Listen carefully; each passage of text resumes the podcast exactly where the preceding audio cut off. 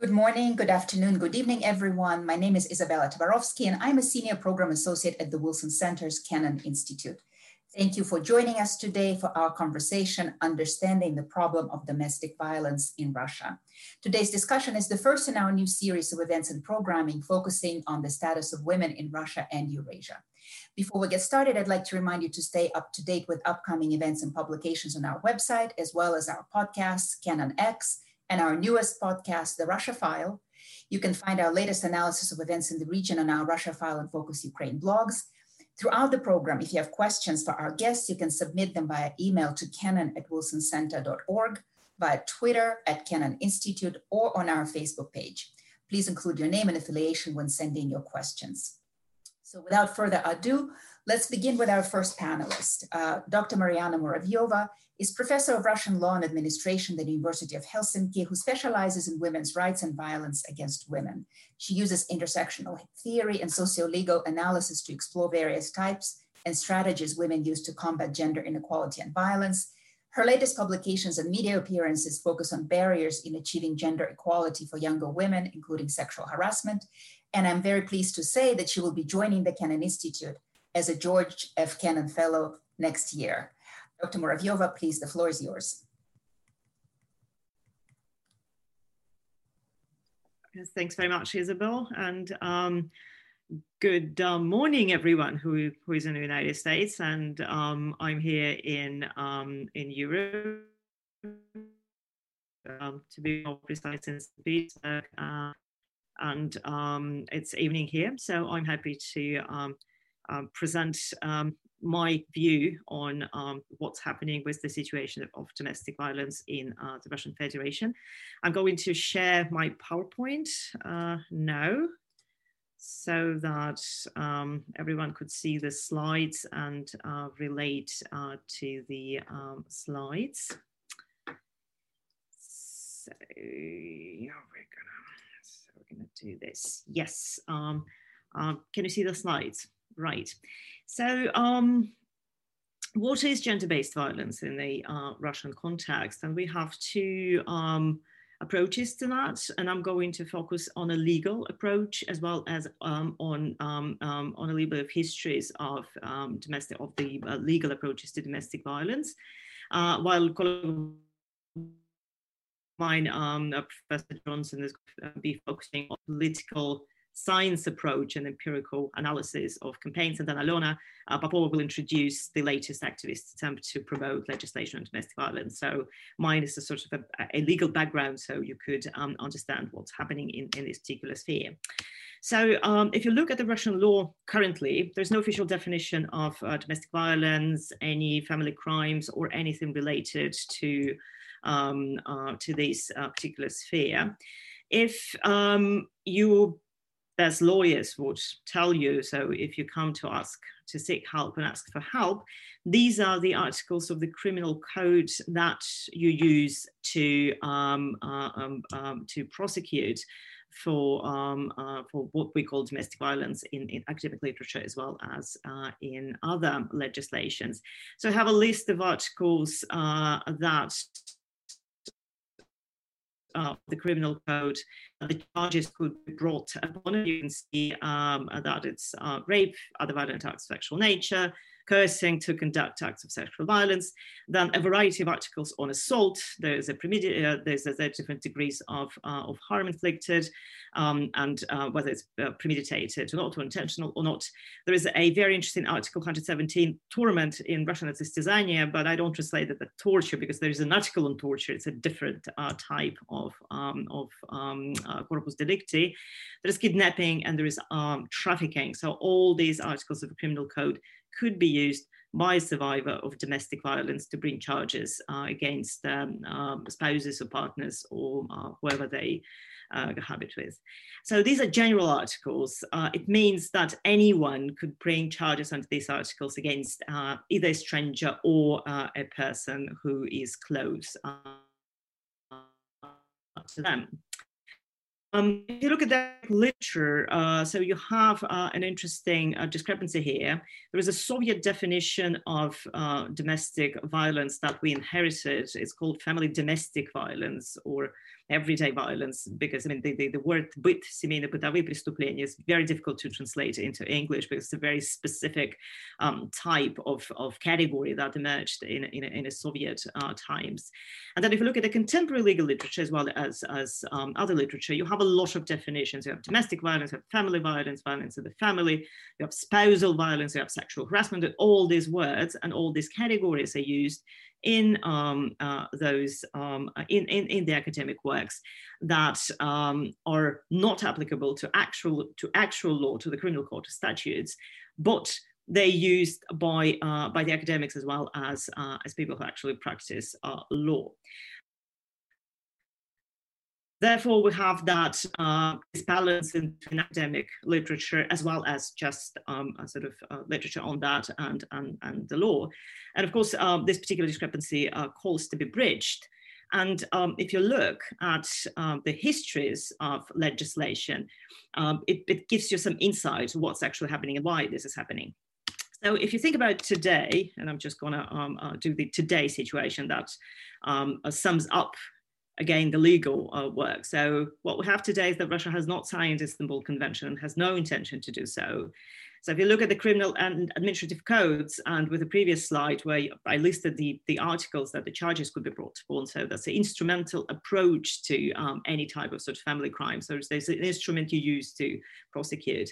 There's a universalist approach to punishment. That means that there is no specific punishment, whether um, uh, lighter or heavier for those who committed domestic violence. It's just exactly the same if um, the same acts are committed against a stranger or a, against a close person. You have what is called public-private prosecution for rape, and you have private prosecution, Article 116, and there's been a big um, um, debate around Article 116, which is a simple battery or simple assault without um, uh, consequences for health, but all the rest uh, articles the assault is public prosecution, and if you know anything about private public prosecution, it's mostly who bears the burden of proof. So in a private prosecution, it's the um, plaintiff, and in public prosecution, it's the state has to prosecute no matter what. So there's no concept of domestic violence in law, but that has not been so historically. Actually, Russia is one of the first or the first state to prosecute for domestic violence and, had, and having had the category of domestic violence in its law. Um, at least since the 17th century, and that's one of the documents in the 18th century, attempt spouse's life, including domestic violence, was an official ground for divorce. And there's a lot of divorces uh, around uh, um, charges of domestic violence. So the whole 17th, 18th, 19th centuries, you see the grounds for domestic violence as being the reason for divorce. Um, and the second one would be adultery. And so if you actually compare the numbers of divorces for adultery and for domestic, and those, those two could go together very often. But if you actually look at the numbers, they're almost 50-50. Now, uh, Russia was the Russian Empire was the first European state to uh, criminalize domestic violence officially in law. That was the Penal Code of 1845 and Article 2075. Punishment for injuring a spouse um, was two degrees higher than punishment for just injuries against the stranger. So the state recognized that um, uh, domestic abusers should be punished much severely because they inflicted uh, um, uh, injuries uh, or violence on those who are close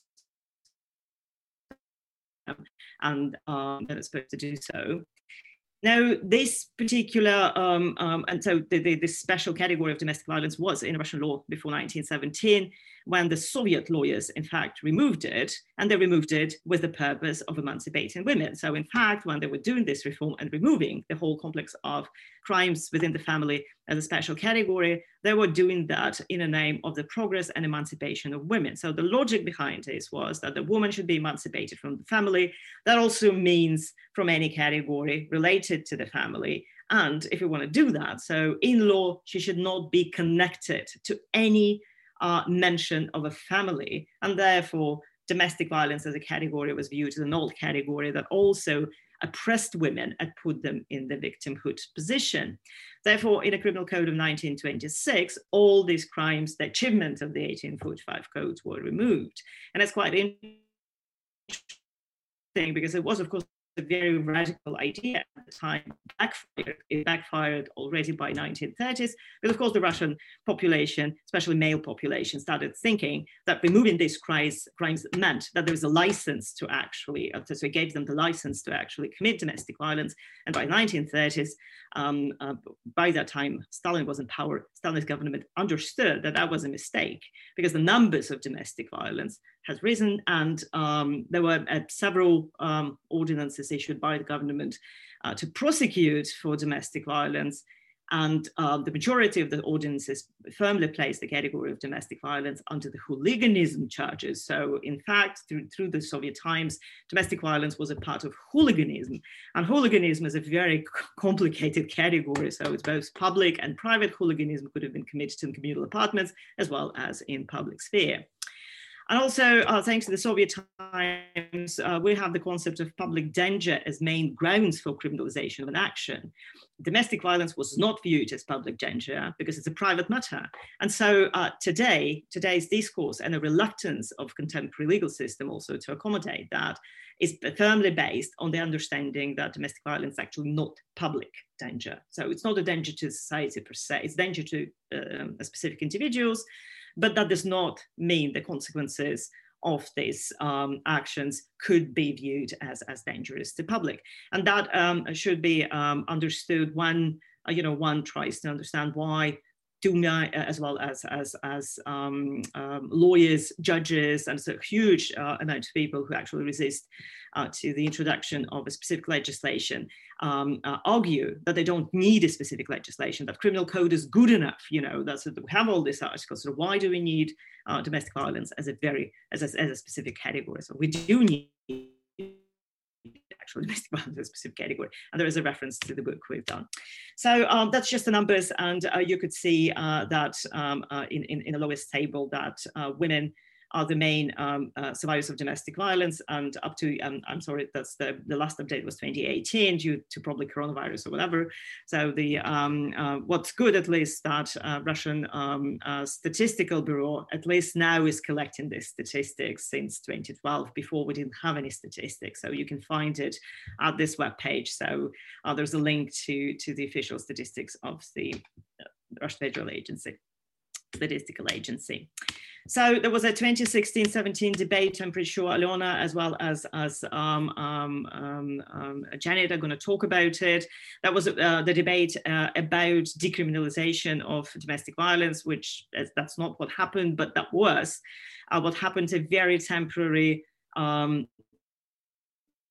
introduction of the notion of violence uh, on behalf of the close or towards the close person.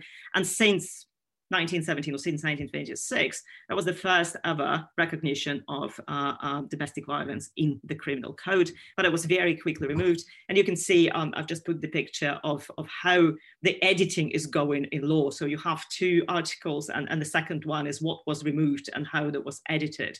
And that's your legislation, legislative process. So how they decide what to remove or what to, you know, what to strike out or what to add. So sometimes it's very good to know again, so what, what's what's the fight you know, for for um, uh, for uh, you know sort of for, for, for the main categories. And um, so to remind you, in, in Article 116, there was assault as a private prosecution, and the original version was just assault not resulting in physical pain. And what um, Mari Davtyan and, and, and her group managed to do with the support of the State Duma's deputies, they managed to introduce uh, the uh, category of closed person, Article 116, so that, um, uh, that, that, that stated criminal offense. But unfortunately, it was very short-lived. So that was July 2016, it was introduced, and then in February 2017, thanks to Mizulina and her supporters, uh, that was sort of removed back, and that article uh, uh, sort of it did not actually uh, go back to its original wording. It was something else, but domestic violence disappeared again. So um, after that, and Alena is going to be talking in detail about the campaign. So after that, there's a huge awareness and there's been a huge fight for, um, uh, for the law on prevention of domestic violence, and I do apologize for the typo, on prevention of domestic violence. And um, so the Council of Europe worked together with the Russian um, government to produce a draft law, and they did it.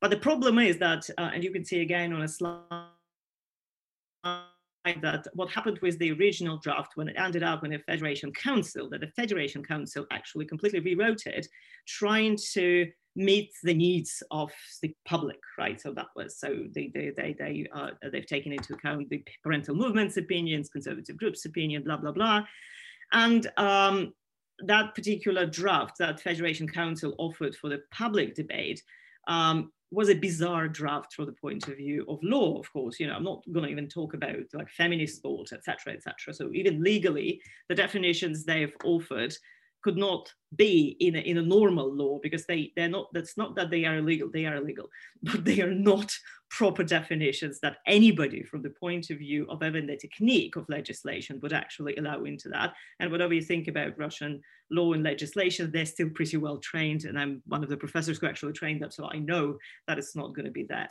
But anyway uh, just to sum up you can see that while the original draft there was a proper definition of domestic violence that we use in um, in international legislation, um, again in, in, in, in, academic literature as well, which got changed into uh, the uh, definition um, saying that domestic violence is violence that is not criminal, which is absurd because any violence, of course, should be criminalized you know, in a sense. So um, they changed um, certain um, uh, uh, focuses on the protection of a family. They, um, instead of actually looking at the protection of human rights, you know, the first came, let's think about the strengthening protection of the family. Um, but the good thing is that the restraining order still orders, that was the novelty of the legislation, still stayed in that draft. And uh, the system of state-funded shelter still stayed in the draft, you know, no matter how they try to change that. And although they try to, they to shift um, uh, uh, focus on reconciliation as a preventive measure, which again is very problematic in domestic violence, but um, no, that didn't change the sort of contents of the second part of the draft. Now that draft was tabled due to the coronavirus, although Matviyenko still says that, you know, they're sort of thinking about it. However, parallel, and then Alena is going to talk um, more about it, um, there was a response to that draft developed by activists and uh, another sort of uh, suggestions to change the official draft. That again, this is a different from the first draft. Um, and I'm not going to go into these details because then Alena is going to be better on that than I uh, than I am. So to sum up, so what needs to be done? The law on prevention of domestic violence needs to be amended according to the international law and the constitution of the Russian Federation. That's uh, um, that's what Alena and, and Oksana Pushkina are doing, you know, in a sense that uh, they're trying to bring that uh, in accordance to what um, actually is committed to do well. And the criminal code shall include a separate article or complex of articles um, on prosecuting violence in the family, and that could be either Spanish or French models and they could use the Russian legal heritage. That's the point. It's not that Russia has never had anything on domestic violence. We have, and if you think about traditional values, and uh, that could be a good argument for uh, for uh, activists as well. This is very traditional. We're actually going back to the roots, and here is your roots in the imperial legislation of the mid 19th century, even before that. That's very traditional. If Russian Orthodox Church recognized domestic violence as a reason for divorce, that should be good enough for traditional values discourse. Thank you.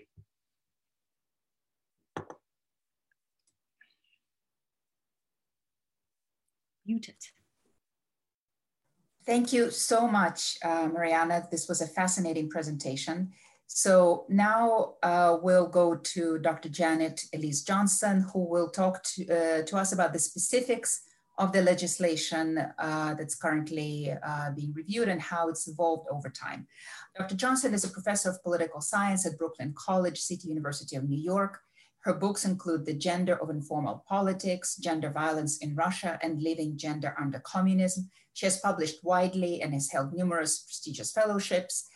Uh, and I would like to remind you that if you have questions for our guests, you can submit them via email to kennan at wilsoncenter.org, via Twitter at Kennan Institute, or on our Facebook page. Please again include your name and affiliation when sending your questions. Uh, Dr. Johnson, please, the floor is yours. Thank you, and, and thanks to the Kennedy Institute and the Wilson Center, and I'm honored to be pres presenting with Marianna and Alena. Let me share my slides. All right.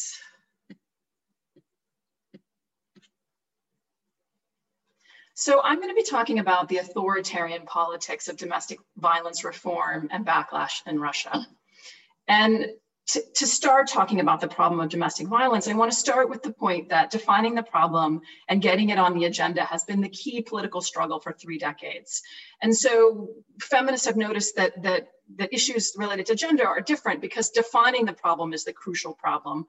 And um, activists can be seen as an epistemic community, a community that's producing knowledge that's in abeyance in the sense that the state has been restricting it.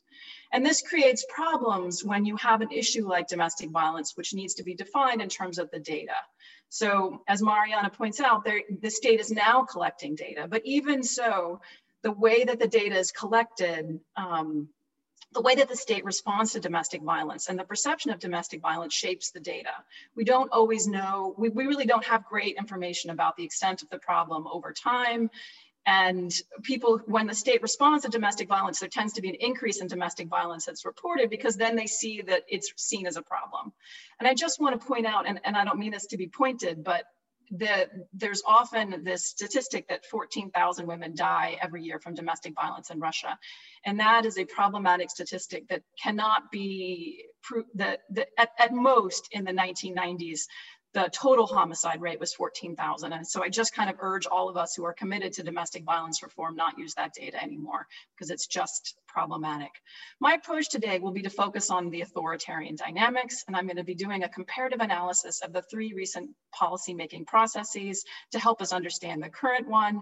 And I just want to note that almost every, I think every post-communist country has adopted some kind of domestic violence law, and Russia really is the outlier in doing this, I do want to make sure that I'm centering the Women's Crisis Center movement in Russia. And it is important to think about the feminist activist, even as I, am going to be talking a lot about the state. And the activists have been trying valiantly for decades to try to get a domestic violence law.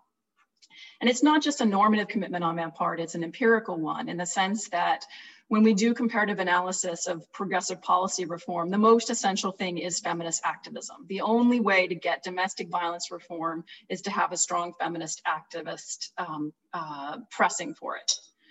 At the same time, Russia is a little bit different than other countries that we tend to think of, or at least, you know, in the West, there's sort of a model we think about uh, democratic policy reform.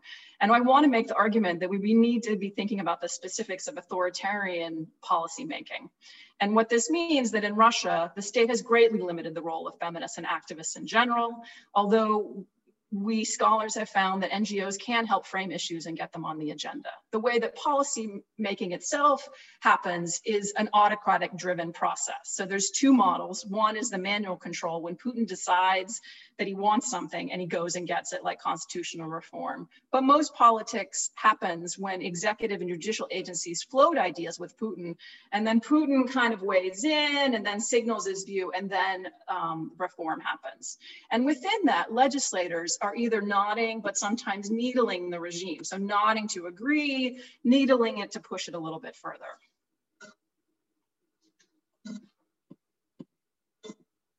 So let me start with the first case, which starts, uh, which is an attempt to have domestic comprehensive reform, sorry, comprehensive reform on domestic violence in 2013.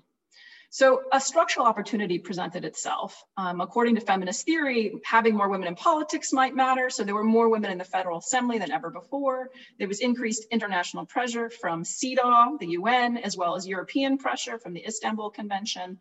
And activists told me that Putin had signaled behind closed doors that he was in support of, of going forward with some kind of policy change. And you can see that evidenced in the fact that the, the public chamber was charged with um, starting, uh, with, with coming up with uh, some kind of reform. At the same time, there was a beginning of some kind of anti-gender resistance. It wasn't organized yet, but you could see it coming out in the seams. For example, a roundtable participant said that the process of upbringing is violence and that slapping a kid below the back should not be seen as domestic violence.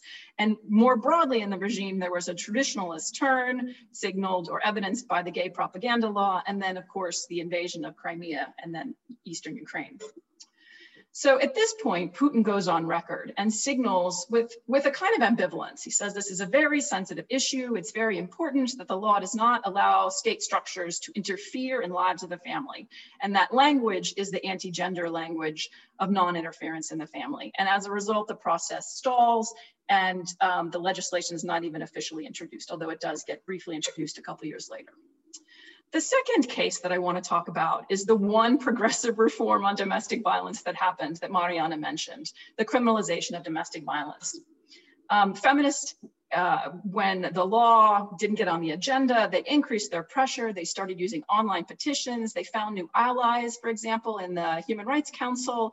They began using social media in new ways. There was a campaign, I'm Not Afraid to Speak Out, which they joined with Ukrainian activists.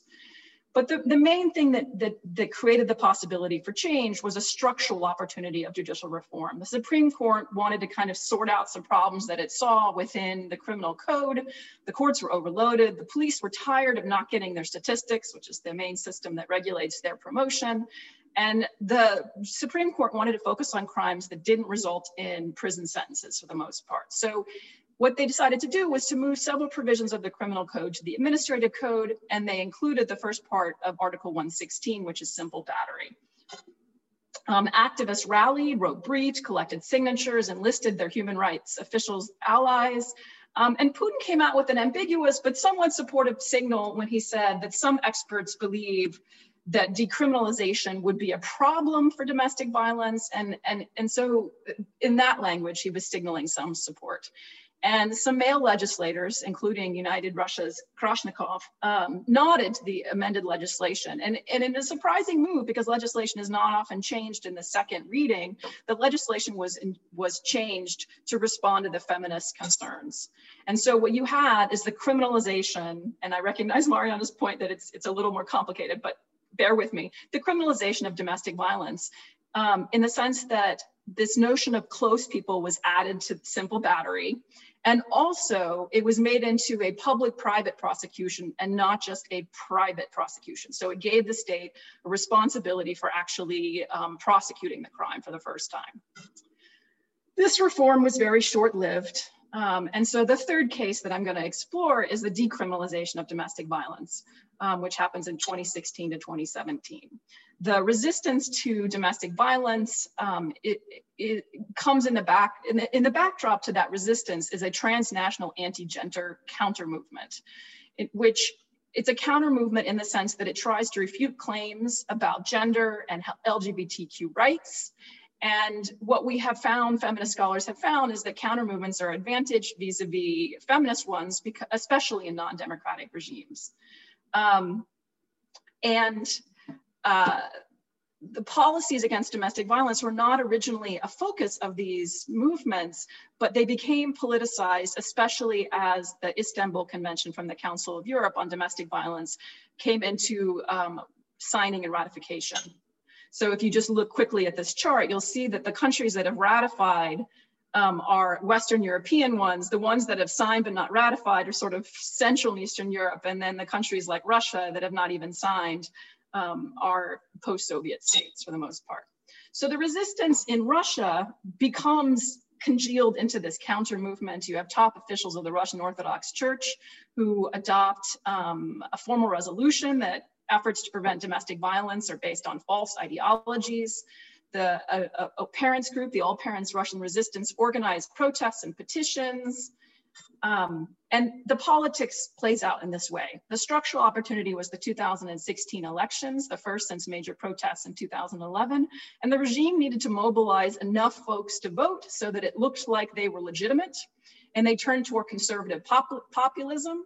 The conservative politicians like Senator Mizulina start to needle the regime saying you have to, to go backwards on this reform. Um, Putin flip flops and he says, unceremonious interference in, the, in family matters is unacceptable. And Anna, the most prominent women's crisis center in Moscow, is put on the foreign agent list. Feminists organize, including Pussy Riot, but it's once Putin has sort of weighed in, it's really impossible almost to make a change at this point. The Russian parliament votes almost unanimously to decriminalize domestic violence, and Putin signs off days later. And the, the reform, the one feminist reform, lasts less than six months. And so here's how it's a decriminalization, simple battery by close persons, um, as long as it's the first instance, is moved to the administrative code as originally planned. The penalty is changed and there's a return to private prosecution. So the lessons that I draw from this, um, you put as a political scientist, a comparative political scientist, I put the variables that we think are important into a chart to kind of analyze which influenced the progressive reform and which created opportunities for the regressive reform. And this is really complicated, but I just kind of wanted to show it to you. I'm going to simplify it and pull out what I think are important insights. One, reform on domestic violence requires a structural opportunity. It can piggyback on broader reforms or elections. Two, institutions and elites within the state have different interests. So that tactical um, allies can sometimes be found. Um, and, and I think you have to find tactical allies and not just those committed to feminist reform. Three, the informal institutions and processes are key, that Putin's signals and elites' readings of those signals are incredibly important. And fourth, that there is now a unified counter movement to domestic violence reform. So to kind of tie this together and, and bring into a conversation about what's going on right now, I want to talk about what I call case number four, which is um, after the decriminalization of domestic violence, there's a lot of attention paid to some pretty prominent um, incidents of, of, domestic violence, including this case um, and including from Human Rights Watch. There's the biggest protests, feminist protests ever, I think, in terms of uh, around the Khachaturian case, which are three sisters who, after years of abuse, kill their father, but are being prosecuted by the state for that crime. Um, there is a, an a, important campaign, um, a, I Do Not Want to Die online campaign put forward by activists. And then the, the, the committee, the CEDAW committee from the UN um, condemns Russia's approach to domestic violence, as does the European Court of Human Rights. So all these pressures force or I don't know, compel the Russian state to begin a new legislative process in the fall of 2019. There are three consultative, consultative bodies related to the legislature, two thirds of which included feminists, including Alena Popova, and they produced a fairly progressive draft, um, but the ultra conservatives protested. Marianna already laid out how the legislation was weakened. Um, it was posted online, there was a lot of discussion the elites um, around Putin gave out mixed signals. But in December, although Putin said he hadn't read the, the, the draft, he seemed, seemed to signal that there was a, a, a need to go forward with some kind of legislation.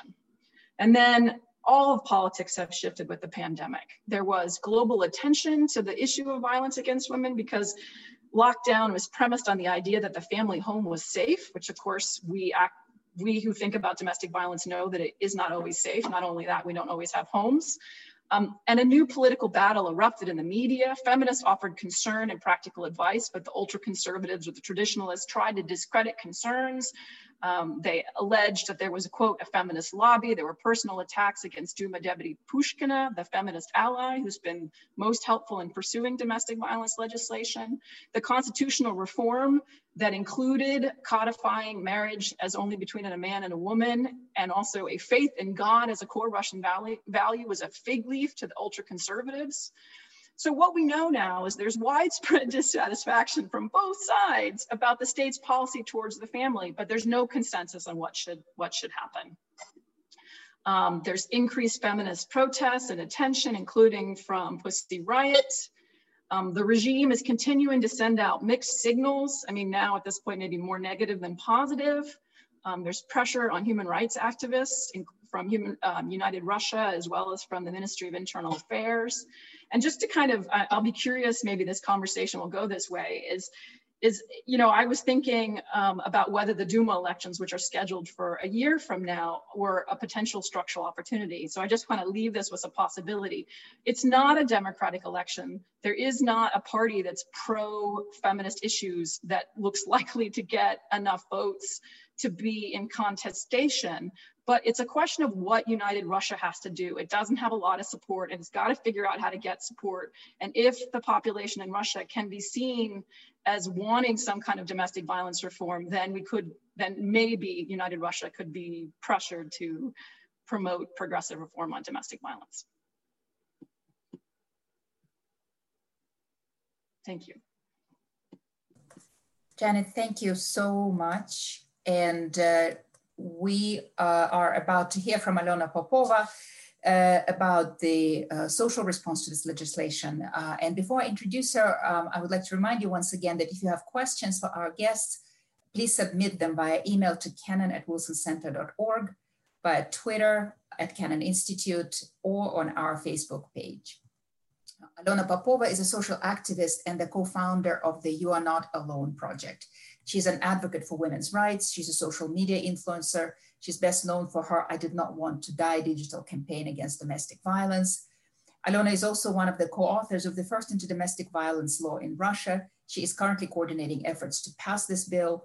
She has prepared several other bills to protect women's rights.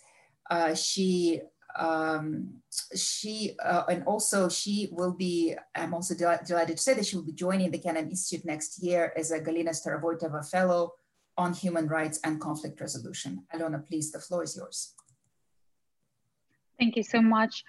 Sorry for my poor english and thanks a lot marianna and janet for brilliant brilliant presentations so first i would like to uh, present my own story my personal story um, in 2014, I ran for office in our Moscow State Duma as an independent candidate. And during one night, my friend, I knew her from our childhood, she called me and she said, Can you come, please? Uh, she lived outside Moscow in small region of Russia. Uh, when I came, I saw like black body with a lot of hematomas and uh, she was pregnant. Um, so, uh, can you see me? That's something wrong with my cell phone. We can see, now yeah. we can. Mm -hmm. Okay, okay, something wrong with my cell phone, so, so sorry. So her body was, you know, like she had a lot of hematoma scratches and she was beaten by her boyfriend like civil husband how we called it in russia and she was pregnant. It was like the last decade of her pregnancy. So she lost her baby. And when i saw this um, i don't know what was what word should i use to call this exact man but when i saw this man he said, You can't punish me because we don't have any law in Russia with the help of which you can punish me. And he was right. I was in shock, but he was right. After that, I uh, came again to my to the bed with my uh, friend, and I asked her, um, "Please, can you just tell the police officer that this exact man has uh, beaten you. And after that, I promise you that I can be your bodyguard. I can do anything to protect you. Please trust me. And she said, No, this is all my fault. Uh, please don't touch him, and so on and so forth. So I was in shock again. After that, I back to Moscow and I organized with the help of my brilliant team uh, the roundtable in which I um, um, I saw a lot of experts like Mari Davtyan, the lawyer and the co-author of our law against domestic violence, Alexei Parshin, um, the lawyer of um, Sisters Khachaturian now, and the co-author of our law, Marina Pisklakova Parker, we called her the mother of our law, and many, many great experts. And I asked them, look, guys, I am post-graduated from Moscow State University, not as a lawyer, but as a journalist. And as a journalist and social activist, I just ask you, what's wrong with our laws? What can I do to protect victims of domestic violence like my friend? Once again, something wrong with my cell phone.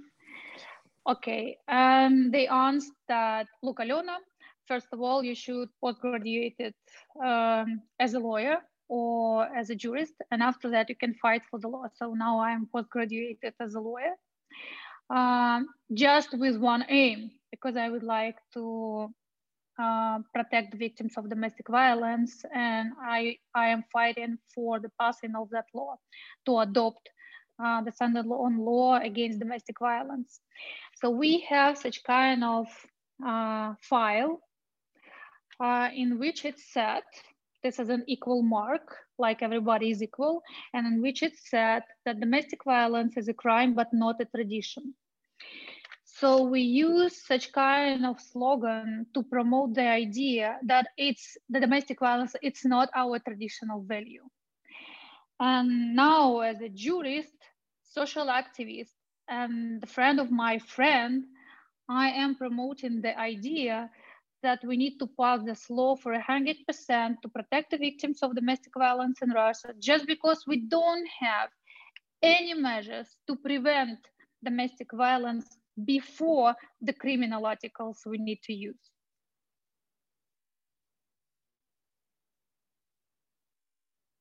I don't know. It's okay because so, we can hear you. It just it's okay. Don't worry about it. Just ah, keep talking, okay. and I think it comes back right after a little bit. The yeah. The, okay. Okay. Yeah. Just keep talking. Okay. Okay. So um, when we start our campaign against domestic violence, it wasn't um, so there wasn't a huge amount of people who supports us. Uh, when I came first to our uh, like very well uh, very well known show in Russia called um, like on air uh, with Andrei Malakhov. Everybody asked me uh, what's wrong with the domestic violence because why they're not going out. I mean, the victims of domestic violence are not going out from their oppressors. Um, this is all their fault and why I'm fighting for the law because we have all the articles in our criminal code or in our civil code or in our family code to protect the victims of domestic violence. So it wasn't huge support. Uh, many, many people were uh, stand up uh, in the audience and they had their really strict arguments that this is all family values. You can't intervene into our families. Um, you can't act like foreign spy or foreign agent because of course this is not the Russian ideas. This idea is to protect victims of domestic violence, of course, other ideas from uh, the western part of our uh, Earth as a planet. So um, five years passed from that time and i was like five days ago in the same show in the same channel and everybody in the audience were the supporters of our law. And this is the conclusion that we are fighting not just for the law but for the culture and for um, the thoughts of our audience that uh, domestic violence is exactly the crime, but not the tradition. Um, in ultra orthodox representatives of our uh, society, this is not a huge part. I think this is not the vast majority, but the small part of our society. Um, we, uh, myself, Mari Davtyan, Marina Pisklakova-Parker, or Oksana Pushkina, we called like foreign spies or Hitler uh, fellows. They called us Hitler fellows, uh, and they promoted the idea that we are, as Hitler, uh, would like to kill all the men and to fight with the men uh, and to put all the men into the prison just because we presume that the men um, all the men are evil. So um, that campaign uh, against the law um, of domestic violence uh, were invested by uh, or were like financed um, by um, a very prominent Russian oligarch. Uh, his name is uh, Konstantin Malafeev and he put i think that he put a lot of money to that campaign to discredit uh, the law against domestic violence with only one idea. Um, he said look um, we are as a russian empire has our traditional values in which it said that the man is the head of our families. So if these crazy feminists and international spies and agents uh, intervene into our families, they destroy the fundamental ideas of, of uh, our country and of our state. So the main idea of our state is that we are um, the man state, the state for the man. We are the patriarchal state. And of course, the law against domestic violence presume um, that if you are the man and you are the oppressor, of course, we would like to punish you with the help of the law. So um, the, the second idea of their campaign for, to discredit uh, the law against domestic violence were, can you hear me? We can hear you. We can hear you okay, well. Okay, okay, mm -hmm. okay, perfect. Um, were that um, we would like to take off all the kids from the families. Um, and after that, when we uh, like distract, they use this term, distract uh, all the kids from the families, um, we um, um will transfer these kids uh, to the um, homosexual families or uh, to the surgeon to cut the bodies of, this, of these kids um, to organs. So that idea was one of the brilliant uh, propaganda idea to destroy, um, how they call it, the first run of our law in uh, our chambers of our parliament, and two chambers of our parliament. Uh, because all the families, and especially the mothers from these families, um, they were afraid of uh, intervention intervention into their families and they were afraid of um, like uh, they were afraid if we just take off all the kids from the families with no any reason.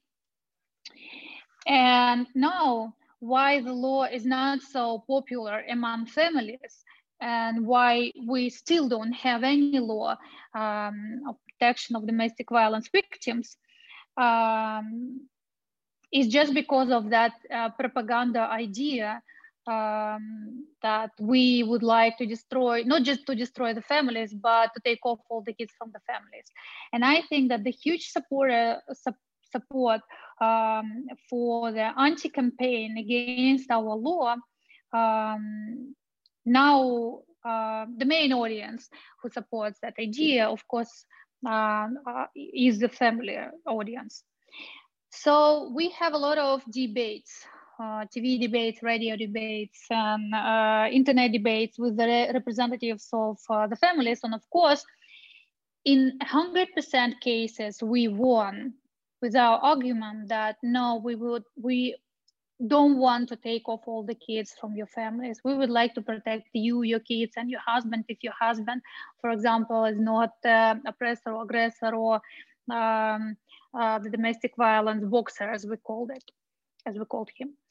So uh, we would like to have the prevention measures. And if you think that you have the psychological oppression from your husband or from your partner, for example, we can um, we can organize the helpline for your partner and to start uh, work with your partner as an aggressor to uh, prevent his physical aggression in the future.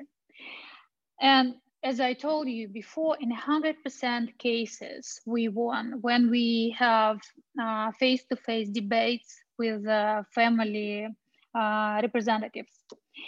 Uh, but for sure, we don't have enough channels to promote our great, brilliant ideas, I think, because we have the brilliant ideas that domestic violence is a crime. Look, it's really the brilliant idea in our patriarchal culture. Um, but we don't have enough uh, responsibility to participate in TV shows or in radio uh, shows. Uh, we can't organize any um, huge debates with our opponents with opponents uh, uh, for our law just because we don't have enough resources.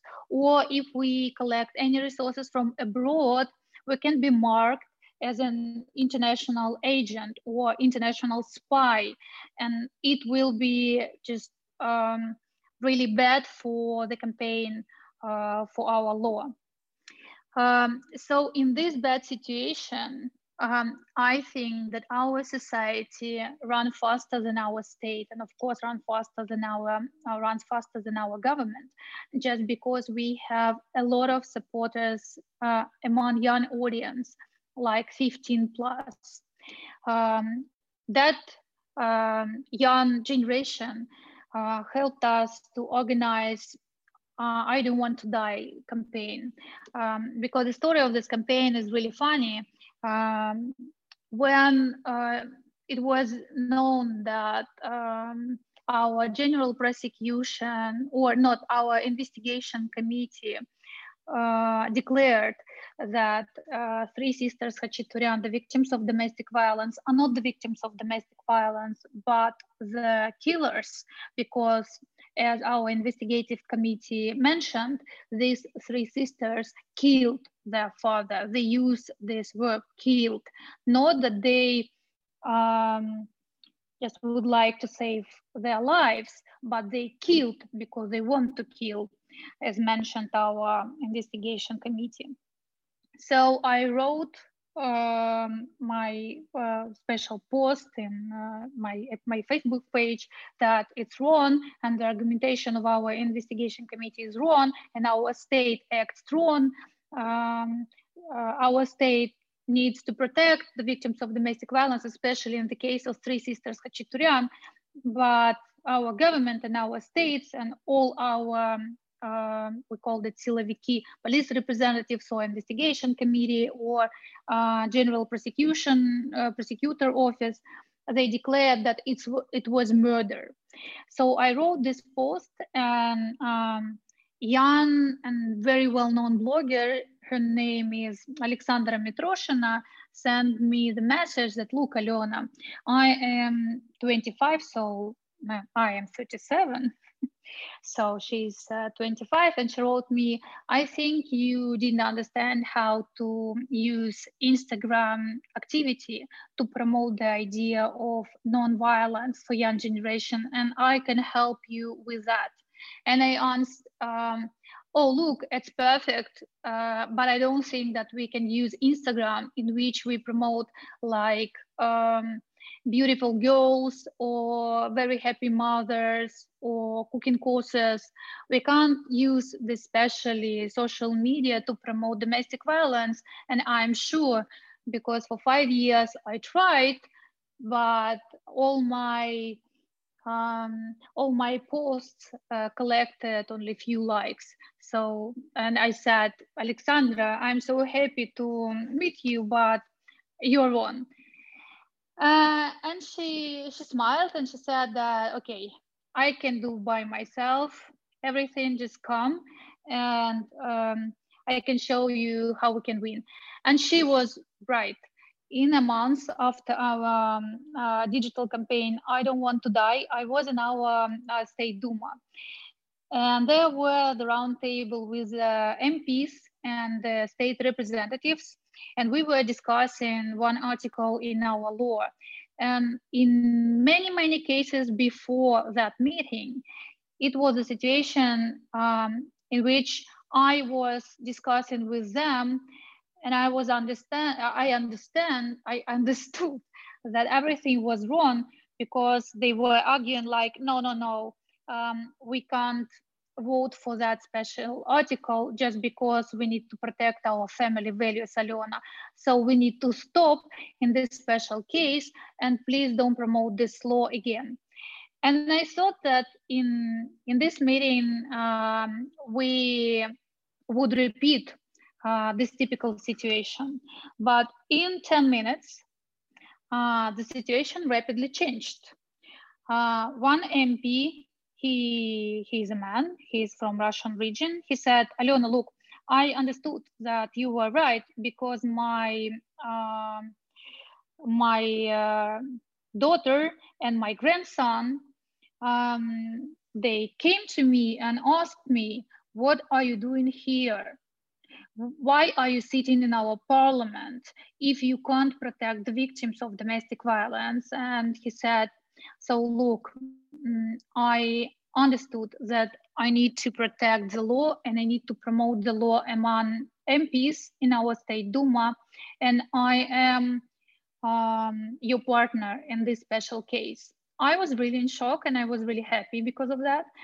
Um, and I was happy because I understood that our young generation can crush all the walls, um, like opposite walls, uh, which we have to pass and to adopt this special law. And this is my final, final thought.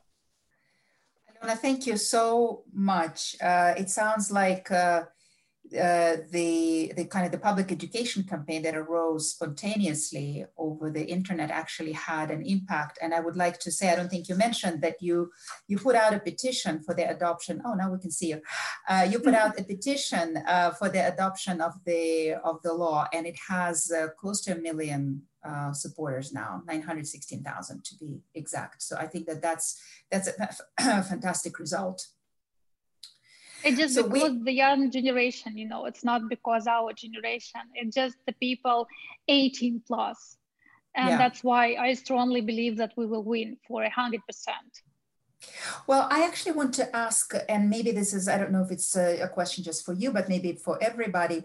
I think uh, as I was getting ready for this discussion, I saw some really interesting numbers from the Levada Center, which seem to suggest um, I think one of the numbers is that 79% of Russians believe that Russia needs a law that guarantees protection from domestic violence for women. So I thought that that was a very striking number. Uh, it seems to indicate that most Russians acknowledge that there is such a problem and that it really uh, is needed. Is that, uh, uh am I interpreting it correctly, this, this number? Are you familiar with it? Yeah, Janet, sure. Please. We're all familiar with that. So, okay, what Janet, I see you um, unmuting yourself. What do you think? Well, just to say that there's been a lot of survey data on this and it tends to vary, right? Like, so there was support for the decriminalization too in the way that the questions were asked, because as, as Alena told us, right, that story about like the law somehow taking children from their parents was very persuasive.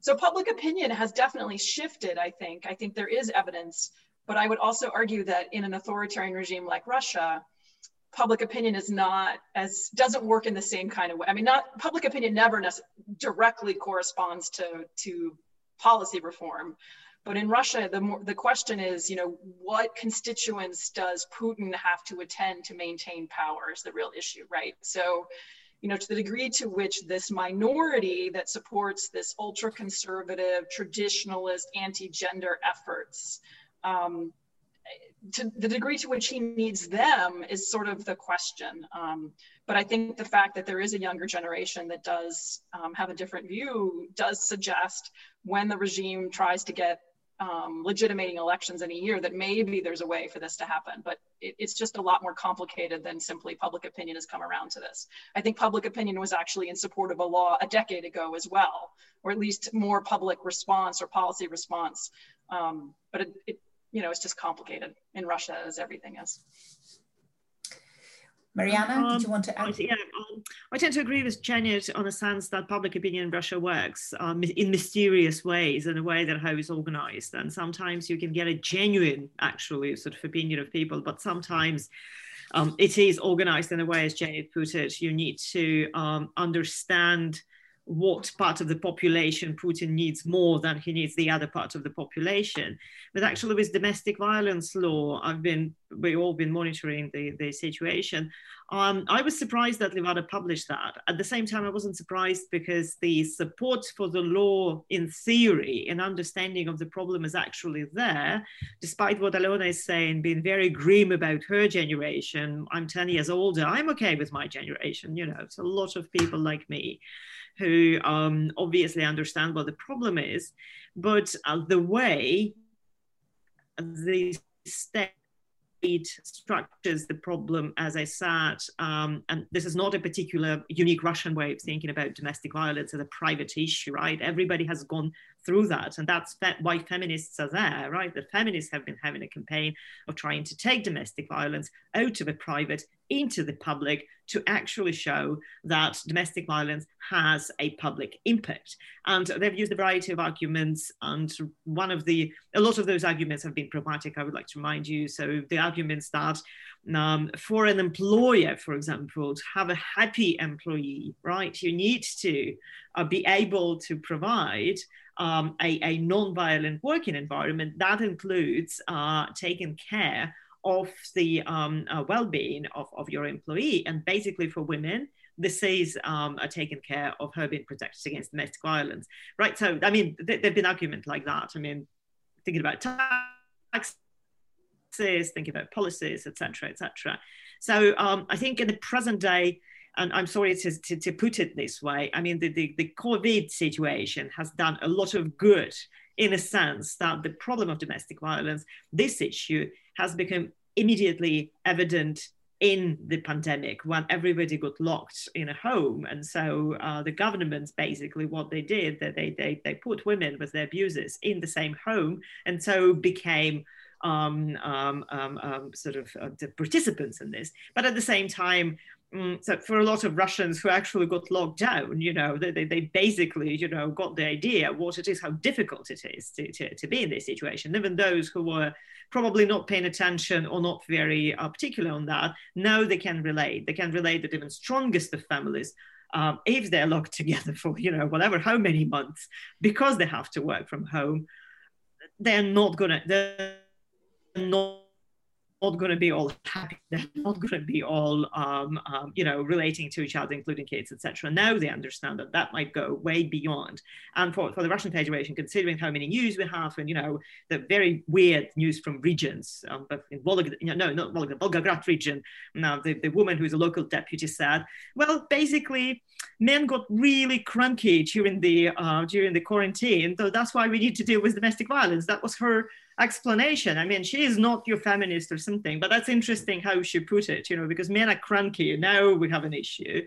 And so that, that's your uh, way of putting domestic violence out of private into the public, because now what the state did, they are sort of um, publicized or privatized, you know, that works both ways. They basically requisitioned our homes as public space and that is good for us and that's good for Alena's campaign and that's good for, for, for the campaign in general and i think we are looking at at the level of awareness that is much higher than it could used to be last year when people could just eh, yeah it's important but it's not and well you know they'll manage you know there's some activists who manage right now that's an issue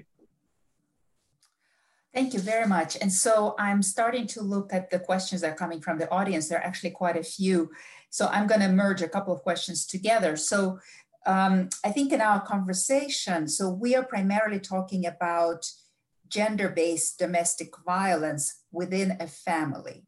So, what does this legislation also have to do? And if not, then how do we, how does Russia deal with, for example, gender based violence that's not within specifically a legal structure of the family, if a couple is not married, for example, or something that we uh, refer to as date rape, right? How is, is that part of the discussion? Also, what about uh, questions of violence against children that's not necessarily, that's not gender based, but just violence against children? Is that part of the conversation? Who would like to start? Alena, please and just unmute yourself. Unmute yourself. Okay. Okay. So in our law, it said that divorced pair or divorced couple or uh, not legal structurized uh, relations between couple are protected by our law. It means that if you are not registered your official relations, um, you are protected by the law if you have your spouse or your partner and if you have a domestic violence offense. Um, if we, we are talking about kids, so kids are protected by our criminal code and our family code, and especially in our law, um, we never use the term like kids uh, or man or woman because we use like victim and oppressor. So um, of course, um, the vast majority of um, families um, are afraid of uh, violence against kids because this is our traditional value. They um, asked us, um, I can beat my kid because this is my parent authority. And my parent authority means that if my uh, kid uh, doesn't understand anything with the help of my mouth or words, I can beat him or her. No, now it's not impossible too, because now we can use in that special cases an art- three articles, two in our criminal court and one in our family court to protect our kids. And of course, this is a huge discussion, um, like uh, in our opponent's side uh, against our law that this special law are for women and for kids. No, this special law are for everybody who need to be protected um, because of domestic violence offenses. Right. Um, Marianna. Mm-hmm. Yeah. Um, uh, just um, um, what's what's interesting about the latest campaigns, and I've been in the field for 25 years now, and so Janet also could add to that. That for those of us who've, who've been in the field for a long time, and as ex-lawyer, I don't practice anymore, but um, I could choose to. Um, it's interesting for me to see how um, the latest campaigns are gender-based. The, the, the campaigns against gender-based violence rather than domestic violence per se um, there's been a lot of uh, debate around violence against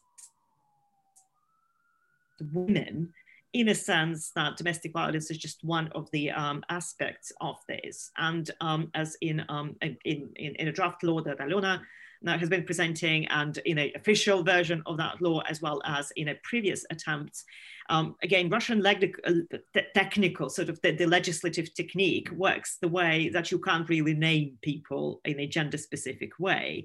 So, in a sense, that the way we uh, write the law or we provide for the legislative process, that's always been the victim and, or actually, I hate the word victim, but there's going to be the victim. That's the victim and uh, and the perpetrator in that in that sense. And the way it reads is what I call false gender neutrality. It's actually gender blindness, but in a way, again, it's speaking about tradition, in a traditional way, how that develops from the Soviet heritage, that's going to be that way. It's good and bad. It's good that it covers uh, pretty much everyone. It's bad that the first people, I'm pretty sure, to use that law are going to be men who got abused by their spouses or something like that, because that's how it works. You know, that's how it worked with the other gender specific or gender sensitive legislation when you don't have a specificity of, of that construct to be a woman. That was, that's one thing. And the other thing is that as a lot of campaigns and a special awareness of the people uh, speaking about rape or speaking about sexual harassment these days. So these are parts of this whole understanding that women in Russian society are basically discriminated against and uh, um, oppressed, as uh, Alena mentioned, is a patriarchal state. And the concept of patriarchy is that, which for me, I think it's a huge achievement uh, in, uh, in sort of in the awareness, on the awareness front, because um, speaking about patriarchy is difficult, and being a professor, of course, and, and teaching general law course in, in, a variety of Russian universities, the first thing you, you talk to students about is about theory. And theoretically, when you talk about patriarchy, uh, students will, no, no, we, we're okay. I mean, because you used to say, no, we, there's equality, nobody is discriminated against. And, and, and women would say, no, no, we, we're perfectly fine. I mean, look, we are here at the university, but then the way you sort of talk about it, uh, it, it, sometimes very difficult to actually explain that. In the past couple of years, when I worked in the Hungarian School of Economics and I, I talk to students, they immediately get it. So there is no debate, you know, whether we are discriminated against or not. That that's not an issue anymore. So I, again, for me, it's it's a huge um, it's a huge achievement on behalf of the activists, on behalf of the campaigns, thanks to digital platforms. Again, you know, so I don't know if we'd achieve uh, achieve uh, that level of awareness that quickly if we didn't have social networks. I mean, we have to be. I mean, we all hate social networks, but we have to be grateful to them in a sense that how information is uh, promoted and distributed. And um, a specific thing about date rape, actually, it's interesting though that although, I mean, that, that again, legislation doesn't do date rape due to the legislation being very generic. So it's Article 131 rape anyway.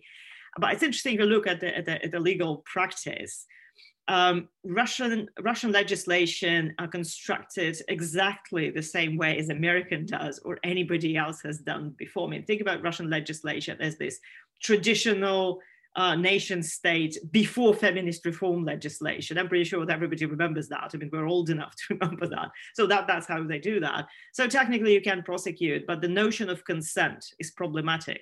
Although the court is very good at the notion of consent and how the notion of consent is basically constructed. They have um, a list of, of cases, but we're still on in a shadow, on a gray shadow thing. She didn't say no, then it's a yes, right? So we don't have the uh, the achievements like in a Swedish criminal code, for example, or, or in other countries' criminal codes that there should be an affirmative consent. There is no affirmative consent thing. And that obviously in the prosecution of date rape is problematic. And um, again, uh, there's been a lot of media coverage um, exactly about it, exactly about date rape and how it's difficult to achieve, uh, to, to actually prove consent, right? And whatever she says, nobody, of course, gives a um, um, any sort of um, um, uh, attention to that because I mean, it's she said, he said, they were all drunk or they were, all, you know, in whatever situation. So we're not there yet. But uh, as I usually keep telling people, think about Russian legislation. It's like you are still in this gray zone, like after the 19th century, but before feminist reform. You know, we are there. Well, and what about, and this is something that one of our viewers uh, is asking, Dr. Laura, Lori Krieger points out that the femicide rate in Russia is uh, quite high. Is that a separate category or is this part of, uh, of this law as well? Who would like to? Uh, femicide is not a separate category, it's just a crim criminological assessment. So we don't have a femicide as a category. So it's Article 105, you know, so you basically in the general article, it's a murder. Uh, well, but Russian language doesn't have murder manslaughter. We have premeditated, unpremeditated homicides, you know, so that's uh, the thing. Um, so there is no specific um, category in uh, killing just women.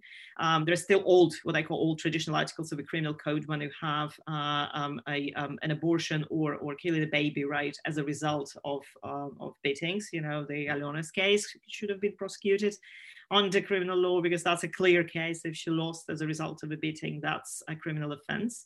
And infanticide is still sort of a part of the code, but femicide is not a separate, again, a separate uh, category. However, there is a huge amount of research on that. So, you know, in Russia, and so if you go into actually looking at that, there's, there's quite a good amount of research on that. And the numbers, I wouldn't say that they are higher than in other countries. They are um, not that high as in, uh, for example,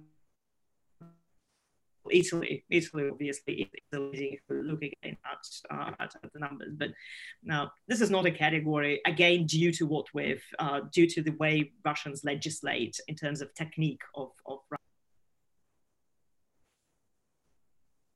Okay, thank you very much, Marianna. Um, if nobody wants to add anything, I'll, I'll ask uh, the next question uh, that also has come from the audience. And the question is, okay, so it's clear we understand that the Russian Orthodox Church represents the opposition to this legislation. What about other religious groups in Russia? Uh, how do they do, do they have uh, kind of specified clear positions on this issue? Could maybe some of them be uh, partners, allies in this uh, in this?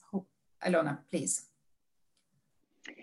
Um, we were pretty sure that um, some churches or uh, religious rep representatives, they need to be for the law. But when this huge campaign against our law started, uh, the representative of Muslim um, community here in Russia and in Moscow, the representative of uh, Jewish community here in Moscow, the representative of Russian Orthodox Church organized a special roundtable in which they signed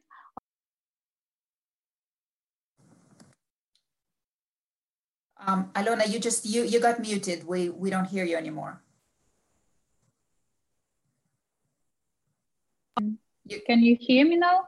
We can hear you now. I think we the last thing we heard is that you were speaking to representatives of the Jewish community. Yeah. So Oh, you're muted again. There's something wrong Alena's. Alena, you okay? Unmute. Yeah, I'm okay. I have a lot of problems with my cell phone just because I'm under the prosecution uh, because of our MP in our state Duma, because I use like uh, 16 million, the, the, amount of our like statistics of our victims of domestic violence in Russia, like 16 millions. And after that, one of MP asked our investigation committee to start the prosecution against me. And something wrong, and, and my cell phone is broken now. Something wrong started with my uh, cell phone. So I don't know what's going on with that. So, but uh, my answer was that all the representatives, different religious and uh, like religion groups, uh, most uh, mostly Orthodox one or um, uh, ultra conservative one, they signed the special declaration against our law um, with the reason and with the resume that um, they didn't want that law because this law is against uh, families like Muslim families, uh, Orthodox families, and Jewish families, all the families. And this declaration was discussed in our main church in Russia. Um, don't know how will it be in English. Uh, yeah, like the the headquarter of our Russian Orthodox Church, and uh, all these groups uh, has a huge debate uh, how they need to fight uh, with our law uh, one year ago. So no, we don't have any huge support from Russian Orthodox Church, but I know some um, uh, some people from Russian Orthodox Church, some people from Muslim community, very well-known people who agitated for the law and who agitates for the law, um, because they strongly believe that we need to protect the victims of domestic violence. And one day ago, I wrote um, the special article about the um, uh, the shelters uh, which were organized by with the help of Russian Orthodox Church. For example, our um, huge friend, uh, the shelter named Kitezh, uh, was organized with the help and with the money from Russian Orthodox, uh, Orthodox community and Russian Orthodox Church. So we see how um, divided is our community and our society, like 50-50, I think like uh, 50% of representatives of religion groups are for the law and 50% uh, is against. Okay, thank you very much. Janet, please. I just want to kind of reaffirm what I think Alena is saying in the sense that, you know, I think it's really important to differentiate between the hierarchies of the Russian Orthodox Church and what's actually going on on the ground. That there are um, there are Russian Orthodox supported shelters and services that have been helping victims of domestic violence. Um, there are other groups that are Jewish, Muslim, et cetera, that have been helping victims of domestic violence. And that several of these um, or, uh, groups gathered in, for example, in Moscow in 2018, an interfaith um, conference held at the public chamber that was supported by a presidential grant to discuss the problem of domestic violence, right? So, you know, it's, it, it's really important to kind of differentiate between the, the mouthpiece of the Russian Orthodox Church and some of these other organizations, but also from, from what's actually going on on the ground and the diversity within these communities. Marianna, please. Mm -hmm. Well, thanks so follow the, the uh, Alena's and, and Janet's um, um, sort of uh, thoughts.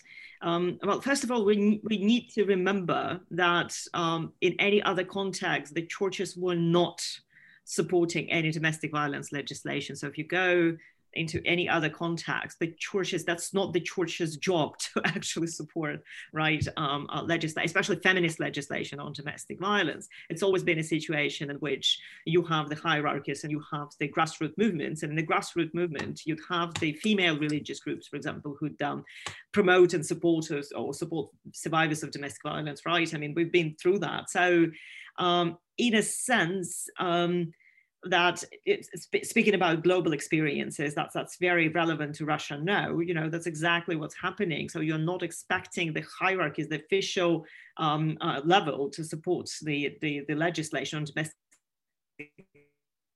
violence feminists or not that doesn't matter how or, or, not radical it is. However, if you look at uh, the middle sort of uh, middle ground and then uh, the, the, the, the grassroots, so a lot of priests, for example, parish priests, as well as imams, you know, who do support and who do um, uh, uh, sort of cooperate and who do that because they, they truly they truly they truly believe and, and, and they try to help. And again here traditions comes here here is the tradition coming in. In russian orthodox church the, the priest was the first on the ground to help a family quarrel the history shows us, especially you know when before they, they went to court, you know, when in in, in the court case, uh, the, the, the, the civil authorities, the, the, the, the, secular authorities would be always asking, did you talk to the priest? Yes, and the priest suggested would go to the court to actually uh, seek for divorce or you know or to or to bring charges against the husband. So in a sense, that's what they've been doing. You know, they've been many have been a colleague of mine is doing this research she, she's, she's looking at uh, the role of, of, parish priests in, in family counseling. And um, what she shares her research is, fascinating because the majority of family counseling is still about uh, family problems and a lot of them domestic violence. And so the priests are actually there and a lot of them are supporting uh, the legislation. The other problem is that uh, the way they relate to the bishop is, is, is, is an entirely different matter. And then here, here, here the structure coming in and here's so what's what you're supposed to do, what you're not supposed to do. So in a way, so it's just a nutshell, the churches are not there for us, right? But you know, they, the God is there probably for us, you know, that I, I formulate that this way. Thank you very much. Um, I was wondering, again, just kind of bringing in um, one of our um, uh, viewers' questions um, and just uh, kind of broadening it a little bit. Uh, there's obviously a lot of social activism happening right now in the post-Soviet space, in, in Belarus, obviously, in Kyrgyzstan. Um, do you, are there opportunities for collaboration at all? Or are these issues so specific and so internal uh, or can you work with other activists in the sphere from other areas? Also uh, from Ukraine, I know that in Ukraine, there, there are very active uh, organizations, groups um, in this regard, have been for many years. Uh, and, and in fact, um, I remember that uh, finding out with, with some surprise, positive surprise, that after 2014, there was still when when basically so much collaboration between Russian Ukrainian groups ended, there was still some collaboration among those advancing kind of women's issues, uh, etc., between Russia in, in Russia and in Ukraine. So I'm just curious about that collaboration. We have a lot of say. connections. Yeah, we have a lot of connections with uh, Ukrainian uh, civil society representatives and uh, like Belarusian for sure. And I have a lot of messages in my Instagram and Facebook uh, from the uh, women who live in Ukraine, in Ukraine or in Belarus uh, with the cases of domestic violence, and they asked for help. Um, and I transfer or I forward all uh, their messages, all the they mes their messages um, to the representatives of uh, civil society from Ukraine or Belarus. And of course, we are strongly connected because of our patriarchal regime that we have in post-Soviet Union like countries. Um, we have a lot of discussions, how can we cooperate? And for example, um, when in Armenia, um, the standalone law against domestic violence was voted, I was in their parliament.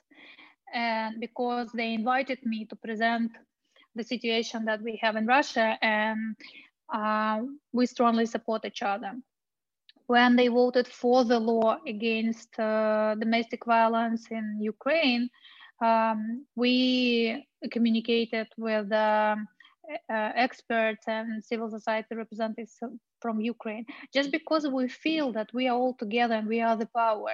We are not the patriarchal players. We are um, the self-sustained um, like experts, we understand that we need to fight for the womenomics and women politics and women diplomacy. And it's not about the war, it's about our peace and our peaceful society.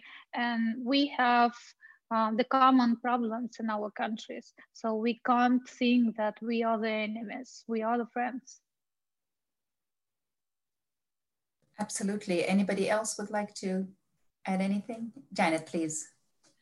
Um, just to say that, you know, the I Don't Want to Say It campaign, for example, was, it, was begun by Ukrainian activists. Um, now I'm thinking it's 2014, but definitely after the invasion. So like that's pretty remarkable. I think that there was this kind of collaboration and that the, it, you know, it was based in Ukrainian, but also using the Russian language as communication across the region. Um, but at this, and, and so second, that Russia stands out as being the most backward country, maybe Belarus on domestic violence. I don't actually know that. But Ukraine has passed the first law and then a more recent law on, on domestic violence. So it's really progressive. So there's a lot that Russian activists could, could I mean, learn. I not the activists need to learn. So the state could um, be much more progressive. But the, in the end, you know, law and policy is still a state-specific issue, and it is there's a lot of reason to focus on to focus on the Russian government because it is the Russian government that needs to change. Thank you very much. And so let me ask you the last question that uh, we also we had uh, come from Alexander Hilkov, uh, who is asking, and I'm, I'm going to again broaden it a little bit. Um, what uh, what can the international community do to support progressive change in Russia? Because we know that Russia does have some international obligations under some conventions that it's part of. Uh, but maybe more broadly, what can the activists in the West or, or globally do? Uh, what is the role here? Um, can I please answer? Thanks a please. lot to Alexander Hilkov, because with his help, we just uh, had a lot of courses and exchange programs between Russia and the US um, in terms of domestic violence and protection of victims of domestic violence. And you know, I got a great case. Uh, one lady from the last group of these exchange programs, which were organized by Alexander Hilkov, uh, she became the lawyer uh, she was just a jurist and she became the lawyer. And she is a fighter for the women's rights and for the rights of victims of domestic violence. And she was so impressed by the experience um, that she got from this special trip. Uh, I think that international community and like foreign activists can help us uh, with the sharing of their experience, um, like discussing all the common problems and publishing some materials uh, about Russia and uh, the law against domestic violence, just because we need huge media support. And I think that with the help of social media and expert support and such kind of exchange programs, we can change a lot in our own country for 100%. Thank you. And Janet, very quickly, I don't know if Marianna, you want to say, but we we just, we have two minutes left, but uh, is there something you wanted to add, Janet? I think I saw you raising your hand. No? I wasn't. I mean, I'm really curious about that too. I've always been worried about like signing uh, Alena's petitions and whether that's problematic because I certainly don't want to make things worse. Um, but as far as I've heard, you know, I, I don't know. I think bringing as much attention as possible sounds seems good, but there is a question of backlash. Great, thank you. Marianna, very, very quickly. Yeah, so from the point of view, from the institutional point of view, international community is quite important because Russia is still part of all the international insti- international organizations. Um, the only problem is that um, a lot of uh, pressure put on Russia has been done as a uh, pullback and exchange for other things you know so international community institutionally should be actually more genuine in their pressure and uh, my experience as international officer.